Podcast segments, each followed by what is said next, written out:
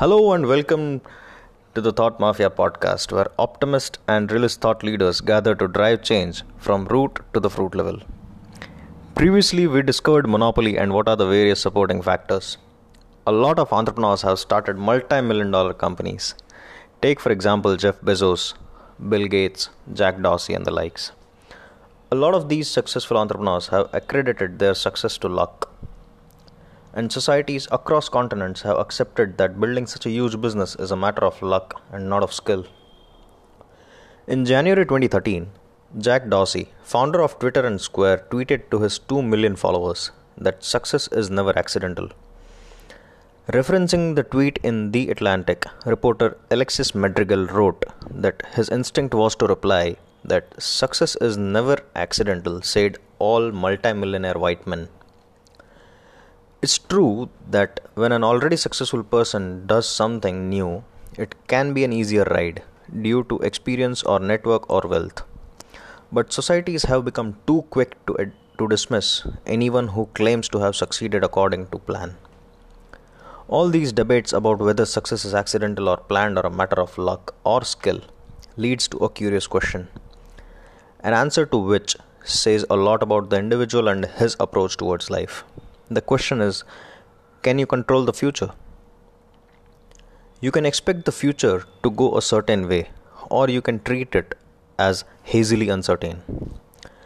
Now, if you treat the future as something definite, it makes sense to understand it in advance and to work to shape it. But if you expect an indefinite future ruled by randomness, you will give up on trying to master it. Let me share two different examples to explain this.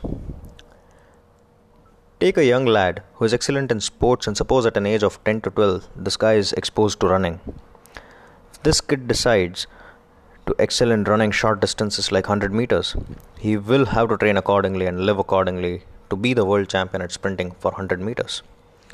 And if this kid leaves it up to uncertainty of running as per occasion, so when the time arrives, he will not be able to compete in a 100 meter sprint or a 42 kilometer marathon. Same goes for an entrepreneur who is attempting to build a monopoly. Another example let's say a lady is really great at designing clothes. For her to attain a monopoly and enjoy the monopoly profits, as in to have a successful business, she will have to decide whether she wants to design for men or women or children. Then come different factors like formal wear, casual wear, or party wear, etc. This way, the degree to which this lady will bring certainty to her designing future more directed and dedicatedly, she will be able to work and produce results.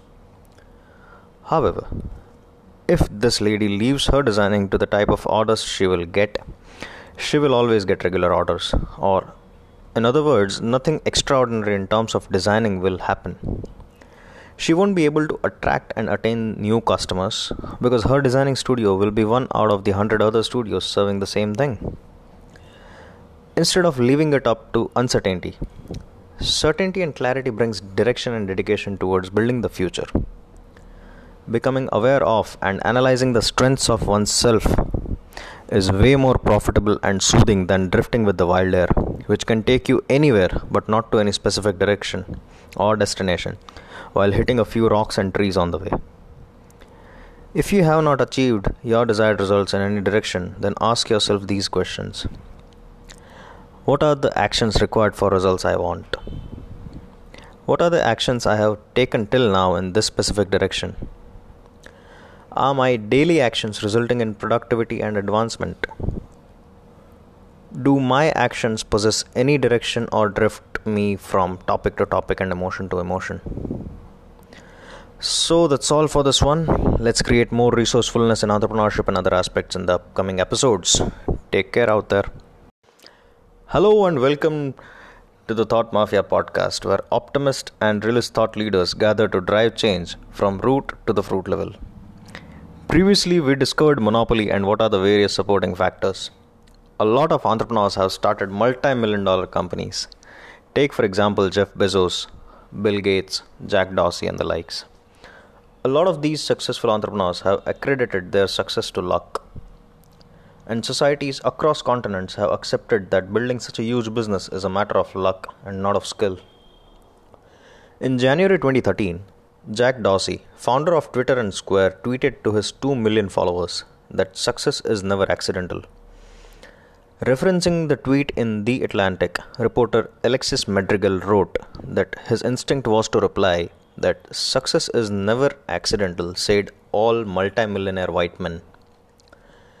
It's true that when an already successful person does something new, it can be an easier ride due to experience or network or wealth. But societies have become too quick to, to dismiss anyone who claims to have succeeded according to plan. All these debates about whether success is accidental or planned or a matter of luck or skill leads to a curious question. An answer to which says a lot about the individual and his approach towards life. The question is can you control the future? You can expect the future to go a certain way, or you can treat it as hazily uncertain. Now, if you treat the future as something definite, it makes sense to understand it in advance and to work to shape it. But if you expect an indefinite future ruled by randomness, you will give up on trying to master it. Let me share two different examples to explain this. Take a young lad who is excellent in sports and suppose at an age of 10 to 12 this guy is exposed to running. If this kid decides to excel in running short distances like 100 meters, he will have to train accordingly and live accordingly to be the world champion at sprinting for 100 meters. And if this kid leaves it up to uncertainty of running as per occasion, so when the time arrives, he will not be able to compete in a 100 meter sprint or a 42 kilometer marathon. Same goes for an entrepreneur who is attempting to build a monopoly.